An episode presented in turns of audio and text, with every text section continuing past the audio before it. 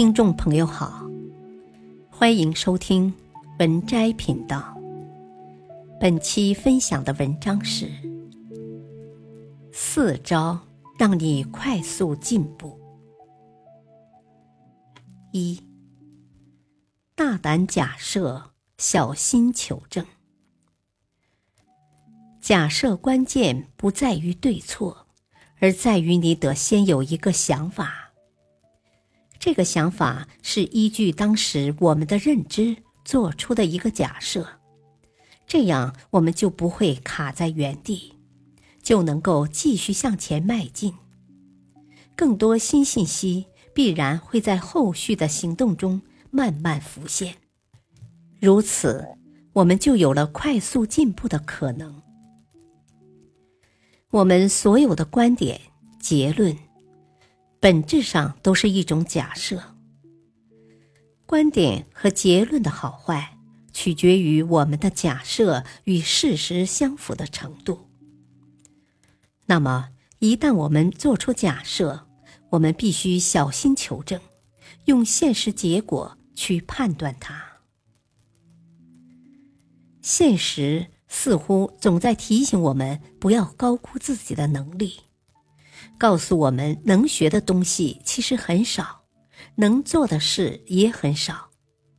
当现实一次又一次给我们相同的反馈时，我们就应该静下心来关注这个事实，因为这个背后很可能就是我们人类急于求成的天性在作祟。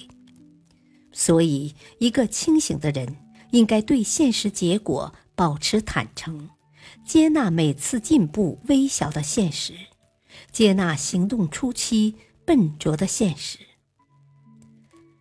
只有开始接纳现实，真正的进步才会到来。二，少即是多，慢即是快。所谓的耐心或好脾气，很多时候就是适当降低期待，无论是对孩子还是爱人，都是如此。我们平时对孩子的责骂，对爱人的抱怨，归根结底都是在以自己过高的心理预期去衡量对方，要求对方，忽视了对方的能力和感受。更糟糕的是，对越亲密的人，我们的期待往往越高，要求也越高，因为我们总是希望他们更好，容不得一点错误。但这种期待往往让我们变得不够幸福，经常被一点小事弄得鸡飞狗跳，导致不必要的情绪消耗和波动。破解这个恶性循环的方法很简单，你就把自己想象成是一个人，没有父母，没有子女，没有配偶，没有朋友，没有任何人的帮助，这样后面的一切都会让你觉得无限惊喜。世间获取幸福最简单的方法，就是主动降低心理期待。主动削减欲望、降低期待的目的，在于让自己丢掉精神包袱，轻装上阵。毕竟，焦虑只会让我们停滞不前。当我们在遇到困难时，能主动降低期待，允许自己一次只做好一件事，允许自己在开始的时候进步缓慢。甚至反复失败，允许自己花更长的时间去练习，就一定能做成这件事情。少即是多，慢就是快。三，刻意练习。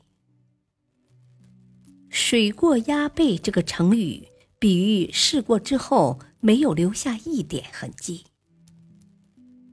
上过学的大多数人都学习过英语，在课堂上，我们不断学语法、背单词、做卷子。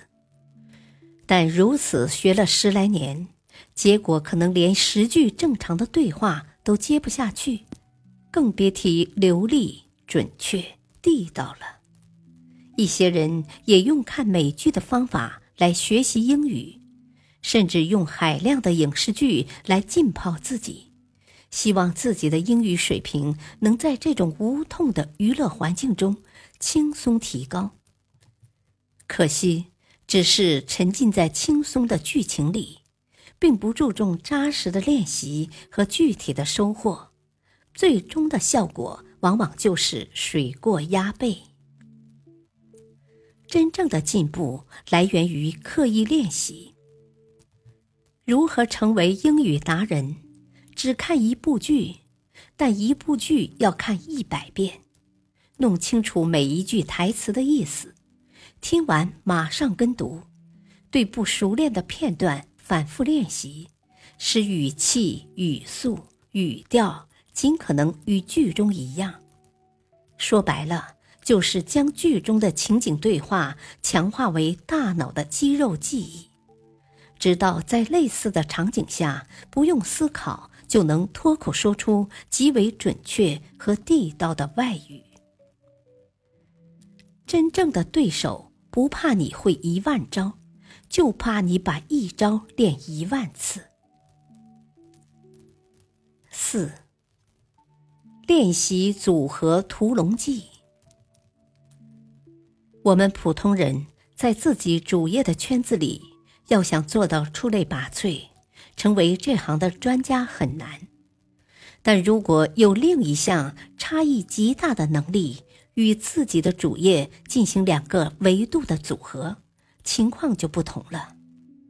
比如你会漫画，但你要想成为著名漫画师很难。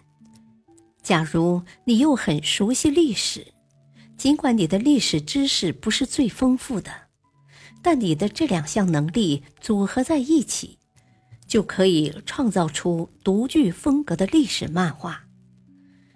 那么。你的组合技能就非常有优势，别人也很难模仿和超越你，因为能同时做到这两点的人很少。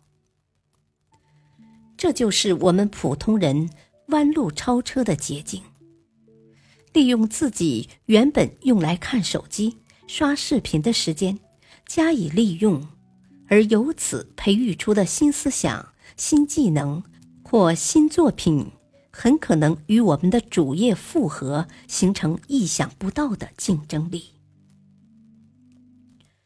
无论何时，我们都要在本职工作之外，培养一个甚至多个全新的技能，去创造一个或多个外界无法剥夺的价值和优势。本篇文章。改编自《认知驱动》，作者周岭，选自微信公众号“渣渣王”。感谢收听，再会。